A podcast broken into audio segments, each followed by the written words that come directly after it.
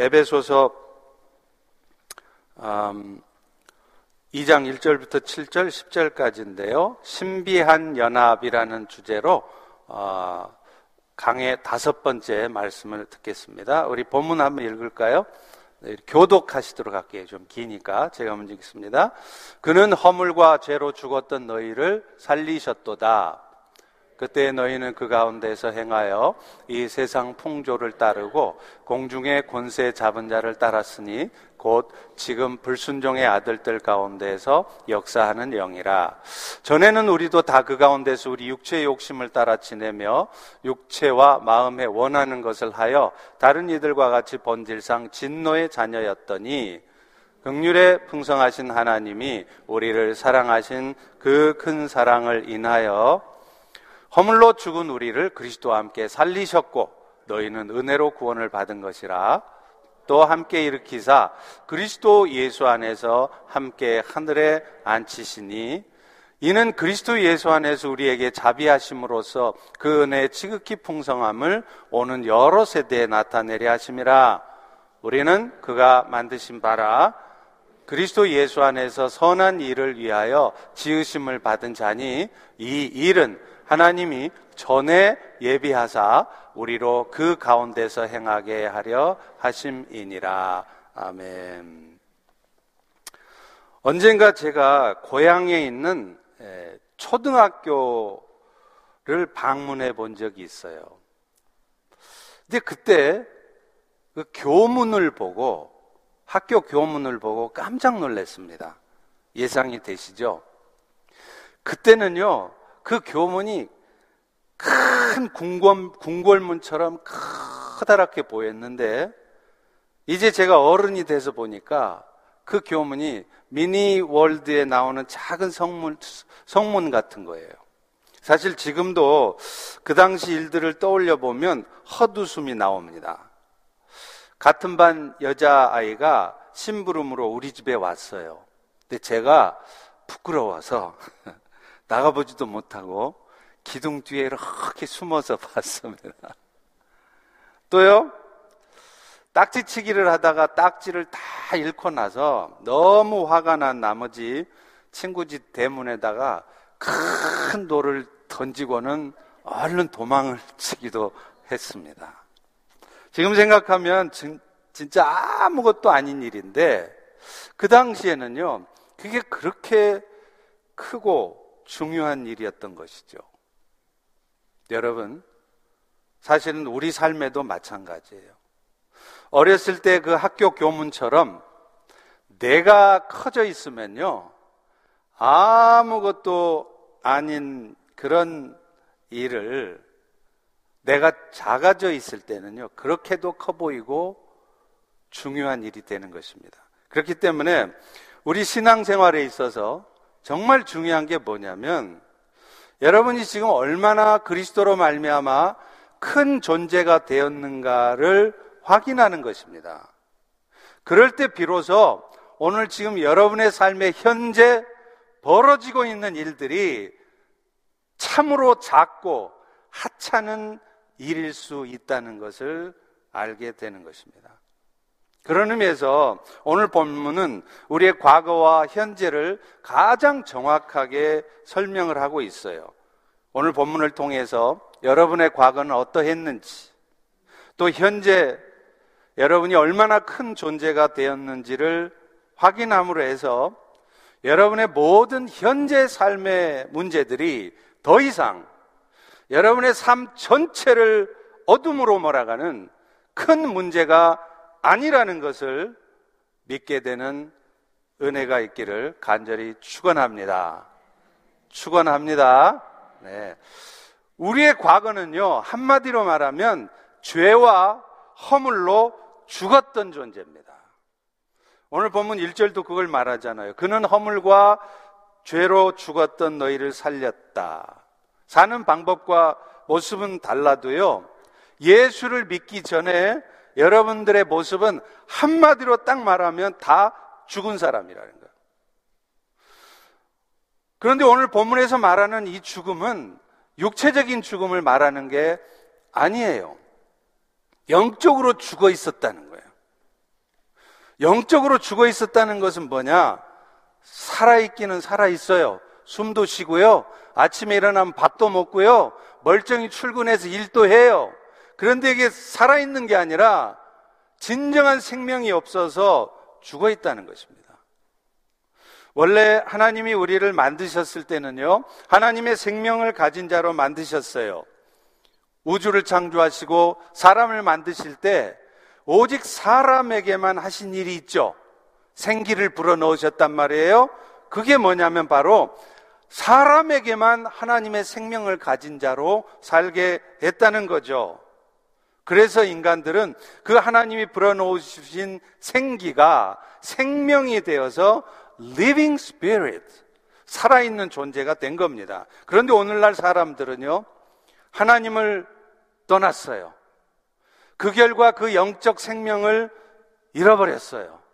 그래서 영적으로는 죽은 존재가 된 것입니다. 영적으로 죽은 존재였다는 것은 하나님에 대한 반응을 보면 알아요. 여러분, 죽은 사람들한테 바늘로 아무리 쿡쿡쿡 쑤셔 보십시오. 그 사람들은 아무 감각이 없어요. 왜요? 죽었으니까. 그런데요, 영적으로 죽은 사람들도요, 복음의 말씀을 가지고 아무리 찔러대도 아무런 감각이 없어요. 아무리 복음을 말해도 못 알아들어요. 구원의 은혜에 대해서 아무리 많이 들어도 아무런 감동이 없습니다. 눈물도 안 나고요. 구원의 은혜가 그렇게 고맙지도 않아요. 왜요? 영적으로 지금 죽어 있으니까 그래요. 자기는 살아있다고 생각하겠죠. 그런데 예수님의 은혜로 말미암아 영적 죽음에서 살려진 사람들은요, 그 특성이 뭐냐면요, 놀랍게도 복음에 대해서 반응을 해요. 이성적인 판단으로 하면 도무지 말도 안 돼요. 이해를 할 수 없는 말이에요. 근데 그 말이 들으면 고개가 끄덕여지고 마음으로부터 받아들여진단 말이에요. 신기하지 않습니까? 이것이 바로 영적인 죽음으로부터 벗어나서 여러분이 살려져 있다는 증거인 겁니다. 그러므로 이전에 허물과 죄로 죽어있던 우리들은 어찌 보면 산송장 같은 존재였다고 말할 수 있는 겁니다. 그런데 이렇게 영적으로 죽어있는 사람들의 특성이 있어요. 뭔지 아세요? 영적으로 죽으면 이 세상의 풍속을 쫓게 된다는 거예요. 오늘 보면 이 절에 보십시오. 그때 너희도 그 가운데 생에서 이 세상 풍조를 따르고 공중권세 잡은 자를 따랐으니 곧 지금 불순종하는 사람들의 가운데 역사하는 영이다, 이 말이에요. 그러니까 세상 풍속을 쫓는다, 이 말은 세상의 가치관, 세상의 사고 방식, 이런 것을 쫓아 사는 거예요.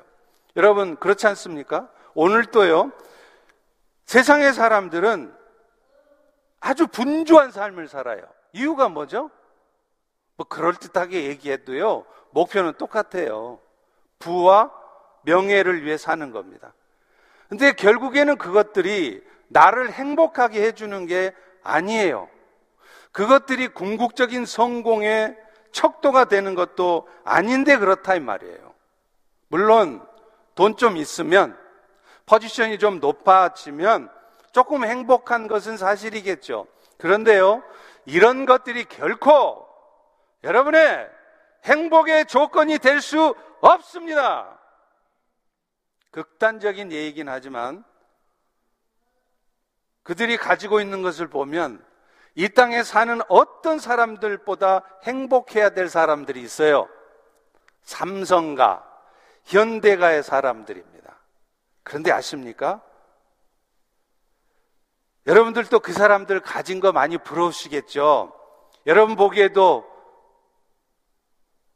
그런데 그 사람들 정말 행복해 보이나요?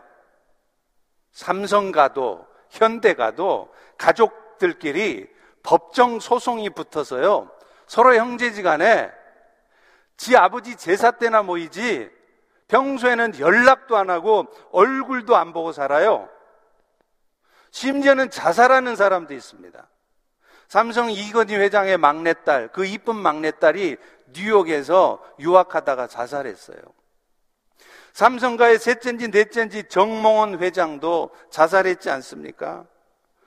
돈이 행복의 기준이 된다면 가장 행복해야 될 그 사람들이 왜 만나기만 하면 싸우고 세상 살기 싫다고 자살할까요? 이유는 간단해요.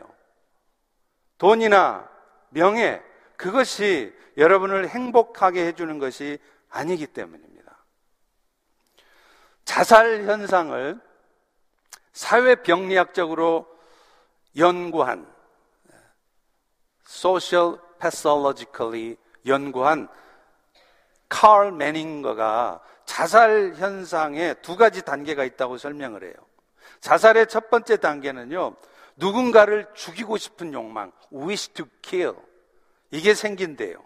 근데 두 번째는요, 그게 자기 자신한테 와요. 그래서 스스로를 죽이고 싶은 마음, wish to be killed, 이렇게 바뀐다는 거예요. 사람들은요, 자신이 하던 일이 생각대로 안 되거나 그 일이 생각대로 되지 않도록 나를 방해한 누군가를 아주 죽도록 미워해요. 그래서 막 죽이고 싶은 거예요. 그 녀석 때문에, 그 인간 때문에. 그런데요, 아무리 화가 나도 사람 죽이면 안 된다는 거 잘 알잖아요.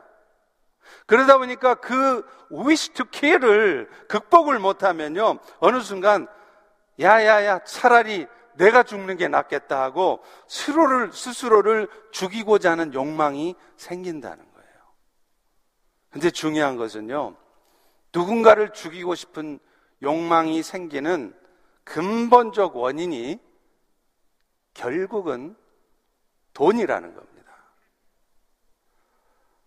사실 그렇지 않습니까? 오늘 여러분은 무엇 때문에 관계에 지금 문제가 생겨 있죠? 왜 지금 여러분 형제지간에, 부모 자식 간에 의를 끊고 삽니까? 깊이 들어가 보면요, 돈이에요. 또 여러분은 왜 지금 누군가를 막 미워하고 계세요? 그 미움의 출발이 결국은 돈이라는 것을 아셔야 합니다.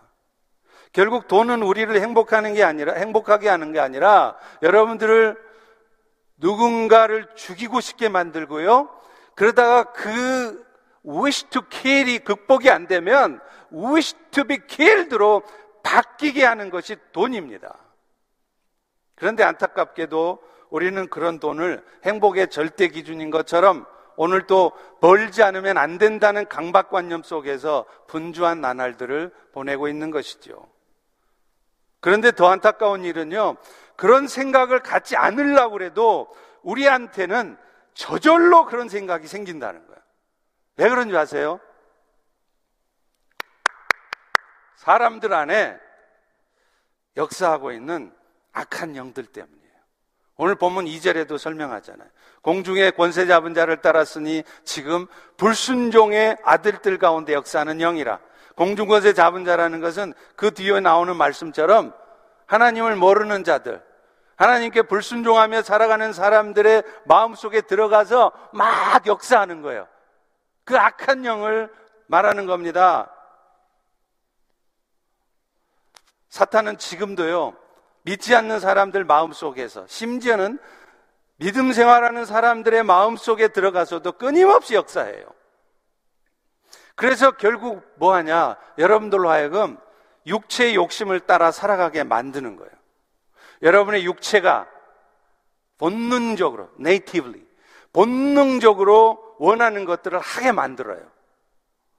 삼 절에 쓰고 있잖아요. 전에는 너희도 육체의 욕심을 따라 지내며 마음에 원하는 것을 했다. 그리고요, 이런 마음이 있는 거를 합리화시키려고 나만 그런 게 아니라 다른 사람들도 다 그러잖아요, 이렇게 세상 핑계를 댄다는 거예요. 그러면서 공감대를 형성하게 만들어요. 그러면서 뭐라고 그럴듯한 말을 붙이느냐, 그게 시대 정신이랍니다.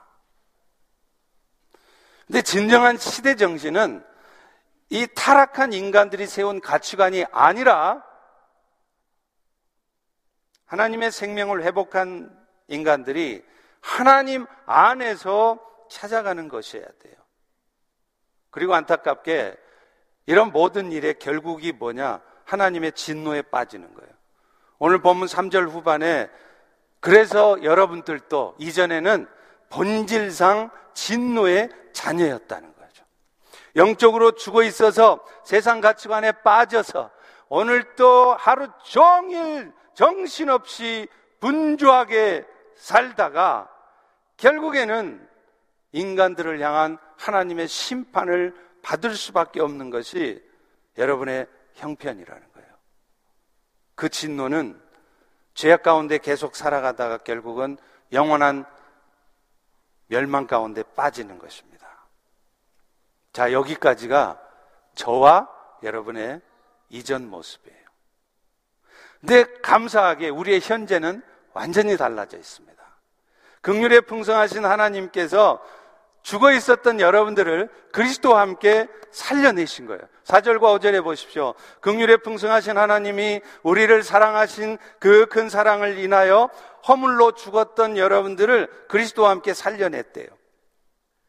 이것이 오늘날 예수를 믿고 구원의 은혜를 받아 어찌하든지 즐거운 마음이든지 그냥 와이프한테 끌려와 앉아있든지 그것이 여러분의 현재 모습이라는 거예요.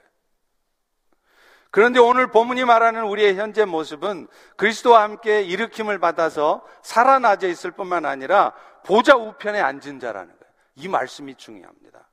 육 절에 보십시오. 또 함께 일으사, 그 일으키사 그리스도 안에서 함께 하늘에 앉히시니, 여기서 말하는 그리스도와 함께 together with Christ, 이 말이 중요합니다. 이 말은 성령의 역사하심으로 말미암아서 성도가 그리스도와 함께 신비한 연합을 한 것을 말하는 거예요. Mysterious union이 일어난 것을 말한다는 거예요. 그리스도가 우리 안에, 우리가 그리스도 안에 있게 하는 것, 이것이 신비적 연합이죠. 이것은요, 공간의 제약을 받는 인간들로서는 이해할 수 없는 일이죠. 그래서 우리는 이것을 신비한 연합, mysterious, mystic union이라고 얘기를 하는 것입니다. 근데 중요한 것은 이 그리스도와의 신비한 mysterious union의 결과 여러분의 존재가 완전히 다르다는 거예요. 어떻게 되느냐? 그리스도와의 신비적 연합이란 그리스도의 공로와 그리스도께서 하신 일과 또 그리스도의 position, 그리스도의 status, 이 지위에 여러분이 동참하게 되었다는 거예요. 우리 다 같이 따라서 한번 해볼까요? 신비적 연합은, 일어나세요. 주무시고 있는 몇 분. 일어나세요. 네. 따라서 해보겠습니다. 신비적 연합은 그리스도의 공로와 지위에 동참하는 것이다. 그러면 먼저 그리스도의 공로에 동참한다는 게 뭡니까? 그리스도께서 하신 일이 내가 한 것이 된다는 거예요.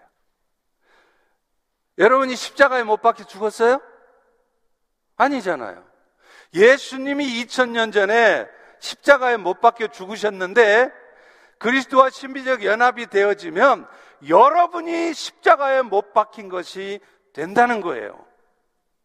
따라서 예수님을 구원주로 받아들임으로 그리스도와 함께 살려진 여러분들은 그리스도로 말미암아서 십자가에서 여러분의 이미 모든 죄에 대한 대가를, 죄에 대한 대가를 다 치른 것입니다. 예수 믿기 전에 치렀던 죄는 물론이고 지금 여러분이 현재 짓고 있는 죄도, 심지어는 여러분이 앞으로 죽는 날까지 지을 모든 죄에 대해서도 다 대가를 치렀다는 거예요. 다시 말하면 죄로 말미암아 여러분이 감당해야 될 죄의 형벌을 여러분은 받지 않아도 된다는 거예요. 자, 그런데 이 말씀을 들으면 한 가지 굉장히 거룩하게 사시려고 하시는 분들이 걱정이 생겨요. 또 퀘스천이 생겨요. 아니, 예수님께서 우리의 모든 죄 대가를 다 치르셨다면 이제 우리는 내 마음대로 죄 지으며 살아도 되는 거네? 그렇게 생각한다는 거예요. 근데 이런 생각들은요, 구원파 이단들이 갖는 생각이에요. 잠실 체육관에 모여서 맨날 예배하는, 예배도 아니지, 그 구원파 이단, 박옥수의 무리들이 하는 생각이에요. 그렇게 해서도 안 되지만, 미안하지만 그렇게 될 수도 없습니다. Why? 여러분 안에 성령이 계시기 때문에 그래요. 만약 우리가 어차피 이미 구원은 확정돼 있으니까 따놓은 밥상이니까 하고, 여러분이 만약 죄나 짓고 막 쾌락이나 입살면서 방종하는 삶을 살아보세요. 한번 어떻게 되나 한번 살아보세요. 사라질 것 같아요? 안 됩니다. 이유가 뭔지 아세요? 여러분 안에 계시는 성령께서 절대로 여러분을 가만히 놔두지 않기 때문에 그래요. 로마서 팔 장 이십육 절 이십칠 절에도 말씀합니다. 이와 같이 성령도 우리의 연약함을 도우시나니 우리는 마땅히 기도할 바를 알지 못하나 오직 성령이 말할 수 없는 탄식으로 우리를 위해 친히 간구하시느니라. 성령이 하나님의 뜻대로 성도를 위해, 지금 죄 짓고 있는 여러분을 위해서 기도하고 계신다는 거예요. 우리가 죄 가운데 빠져 있으면 성령은, 우리 안에 지금 성령은요, 너 그러면 안 돼, 너 지금 예수 믿고 지금 무슨 짓 하고 있는 거니? 하고 막 탄식한다는 거예요. 그리고 그런 여러분을 위해서 막 중보한다는 거예요. 근데요, 기억하십시오. 그 성령님이 여러분이 죄 짓고 있을 때 한량없이 여러분을 위해서 애통해 하시지만은 않아요. 어느 순간 여전히 여러분이 말을 듣지 않으면 징계의 칼을 드십니다. 여러분의 삶에, 심지어는 여러분의 자녀들의 삶에 뭔가 일이 터진다는 거예요. 물론 그런 상황들이 항상 여러분들이 뭔가 잘못해서 그런 여러분들을 징계하느라고 주신 상황들인 것은 아니에요. 섭리적 고난도 있습니다. 그런데 우리는 본능적으로 여러분 인생에 그런 일들이, 여러분의 삶에 그런 상황이 생기면 본능적으로 생각해야 돼요. 혹시 내가 하나님 앞에서 온전하지 못한 모습이 있어서 하나님이 나에게 징계하시느라고, 하나님이 나를 깨닫게 하시느라고 이런 일이 있게 하신 것은 아닌가, 여러분 본능적으로 생각하셔야 된다는 거예요. 히브리서 십이 장 오 절에도 그렇게 말합니다. 일러스트되 내 아들아 주의 징계하심을 경히 여기지 말라. 여러분이 감기 하나 걸리는 것도, 가다가 문턱에 걸려 다리가 부러진 것도 가볍게 생각하지 말라는 거예요.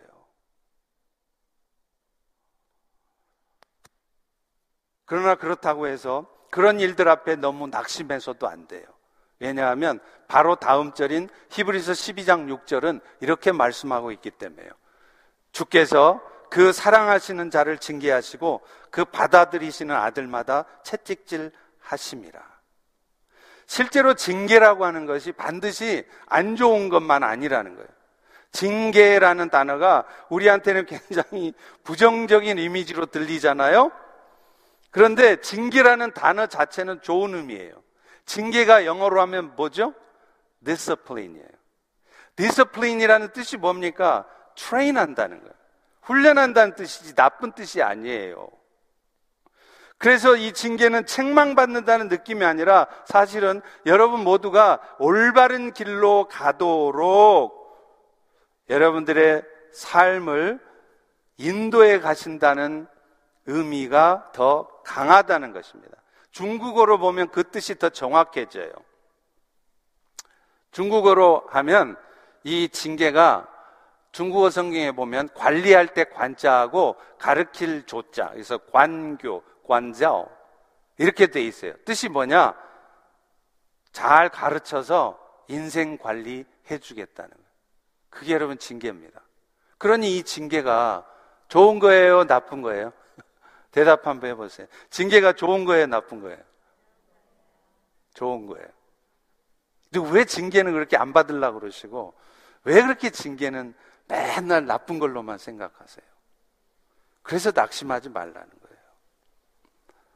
성령께서는 여러분들이 죄 가운데 있으면요, 징계를 통해서라도 그 죄악된 삶으로부터 돌이키시는 거예요. 결국 우리가 그리스도와 함께 살리심을 받아 그리스도와 신비적 mysterious union, 그 연합을 이루게 된 것은 이처럼 우리를 죄에서 구원하실 뿐만 아니라 여러분이 죽는 순간까지도 죄에 빠지지 않도록 성령께서 여러분을 도우신다는 것을 의미하는 것입니다.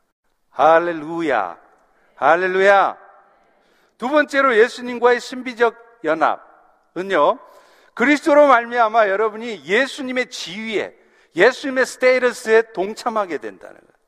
예수님께서는 죽음을 이기시고 부활하신 후에 하늘에 오르사 보좌 우편에 앉으셨어요. 여러분, 하나님 보좌 우편에 앉았다는 얘기가 뭘까요? 이게 무슨 말이냐? 하나님의 통치권을 갖게 되었다는 의미예요. 우리는 보통 A라는 사람이 B라는 사람의 오른팔이다, 그런 얘기하면 그게 무슨 뜻입니까? 그러니까 김대영 목사의 오른팔은 누구다? 네 분 목사님 중에 한 분 얘기하면 큰일 나겠죠.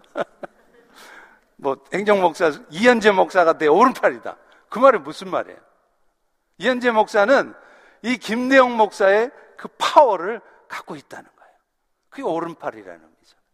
그러니까 예수님이 하나님 보좌에 우편에 앉으셨다, 그것은 예수님이 하나님의 파워, 하나님의 이 세상을 향한 통치권을 갖고 계신다는 거예요.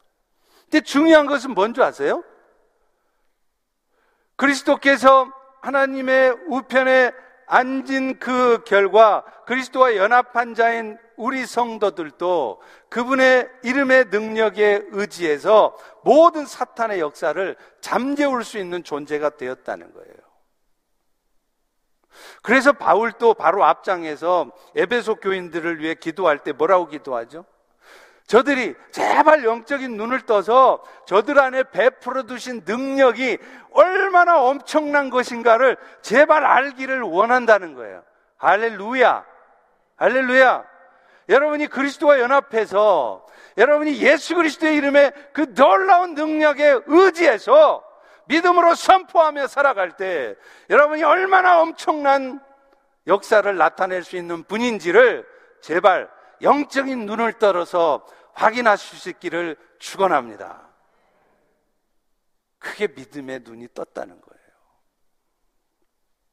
중국에서 공동체 생활을 하는 가운데 함께 훈련받던 형제가 하나 있었어요. 이 형제는요, 전도에 특별한 은사가 있었어요. 그래서 이 친구는 어떤 상황에서도 복음을 전해요. 그가 나중에 중국의 산둥성이라는 곳에, 칭다오, 청도라는 곳에 가서 사역을 하면서 있었던 일을 저한테 간증을 해주더라고요. 어느 식당에 가서 그때도 자기 친구들한테 열심히 복음을 전하고 있었어요. 간증을 하는 거예요. 근데 바로 그 식당 옆자리에 누가 앉아 있었느냐면 그 산둥성에, 산둥성의 위생국장이 앉아 있었던 거예요. 굉장히 높은 겁니다. 그러니까 메릴랜드의 메릴랜드의 어, 보건부 장관이 앉아 있는 거예요. 얼마나 높은 사람이에요. 근데 이 사람이 이 형제가 하는 말을 가만히 듣다가 엿듣다가 이 형제한테 오는 거예요. 와서 나도 십수년 동안 어깨가 아파서 너무 고생하고 있는데 제발 나를 위해서 기도해달라고 부탁을 하는 거예요. 근데 이 형제가 당황을 했습니다. 만약에 자기가 기도했는데 이 사람이 안 나오면 어떻게 돼요?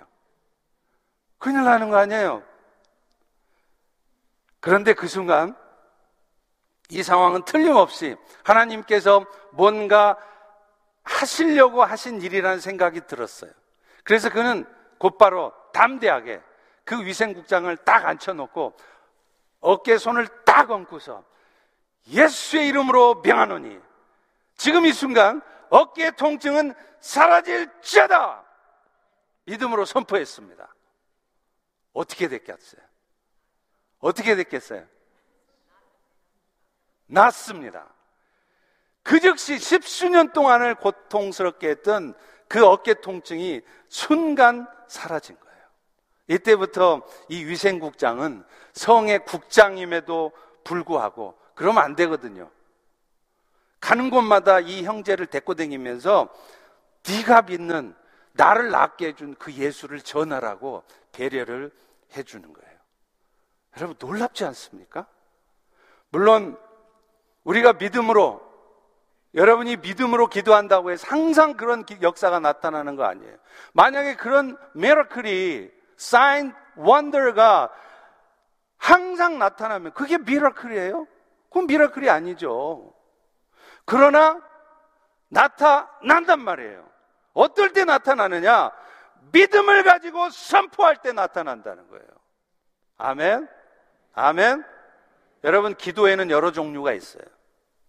간절한 마음으로 간구하는 기도도 있고요, 저녁에 자기 전에 하루를 돌아보면서 회개하고 자신을 돌아보는 성찰의 기도가 있습니다.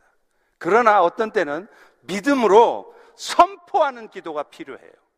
맨날 병 좀 낫게 해주세요, 그렇게 기도하지 마시고 어느 순간 믿음으로 선포해 보세요.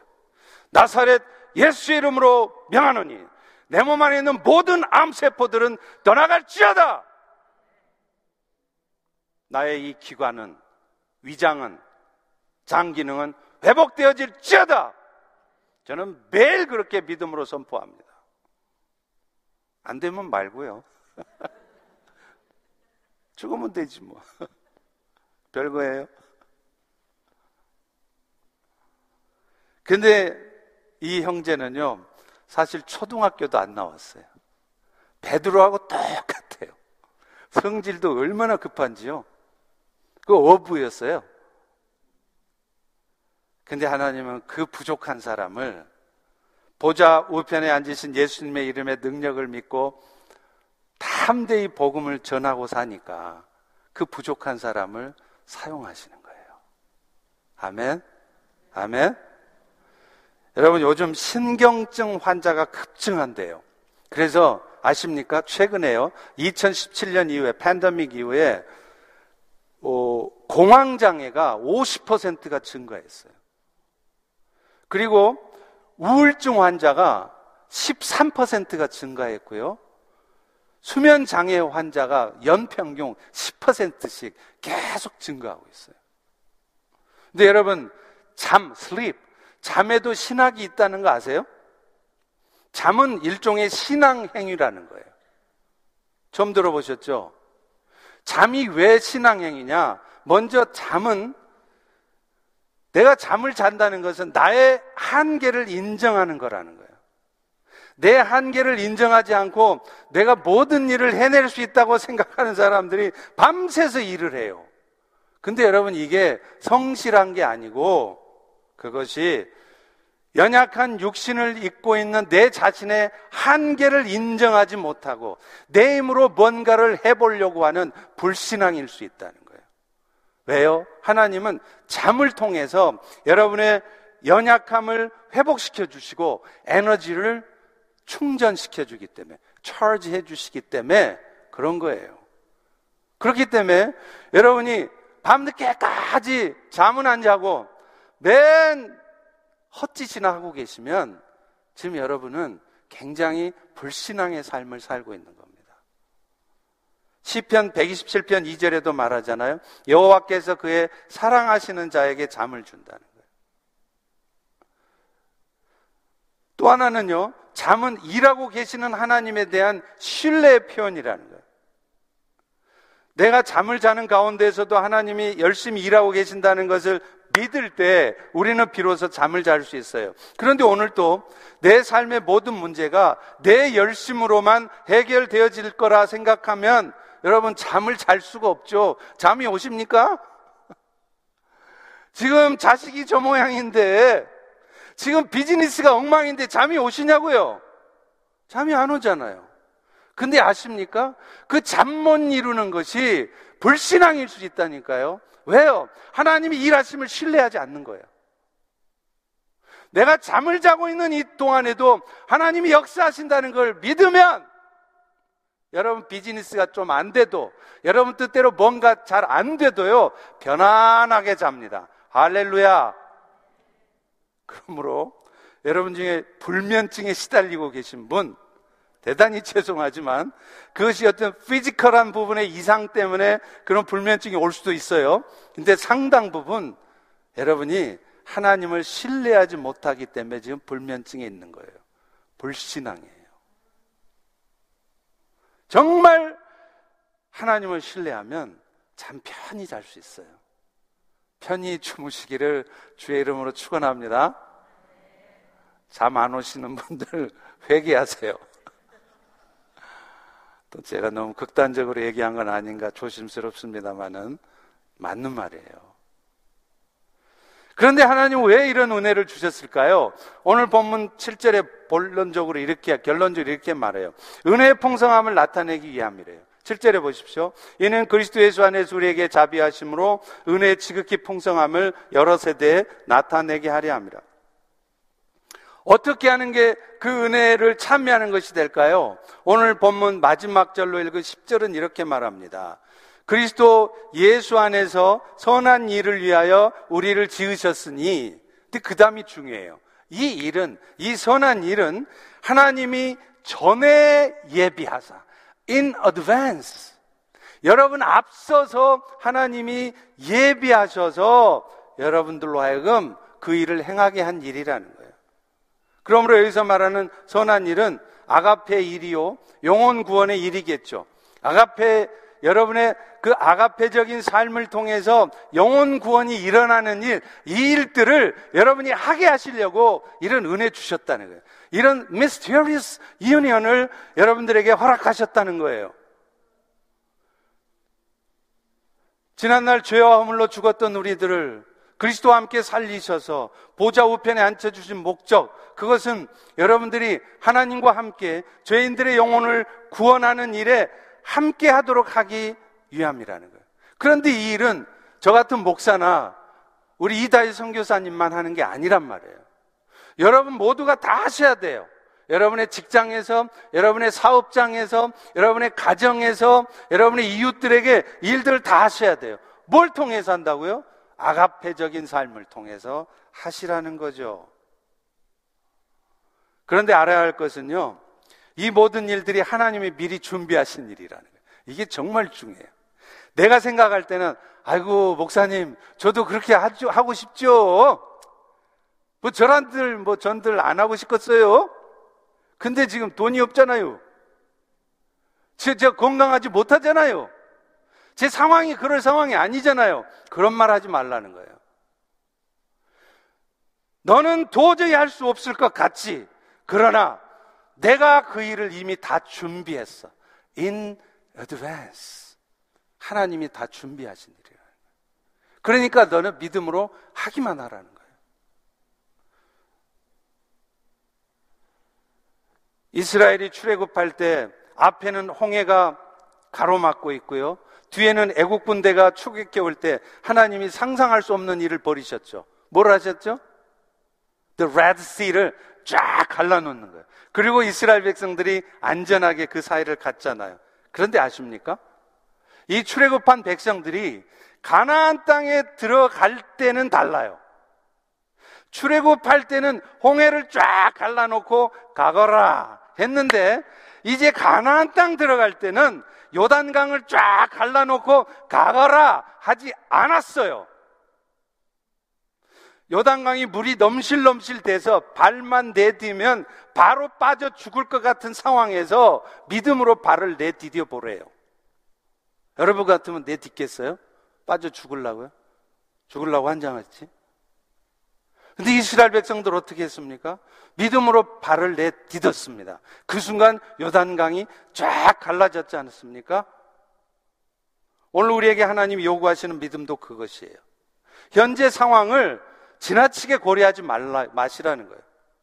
그게 합리적인 생각이 아닙니다. 제발 그 합리주의라고 하는 이 미국적 사고방식에 빠져있지 마세요.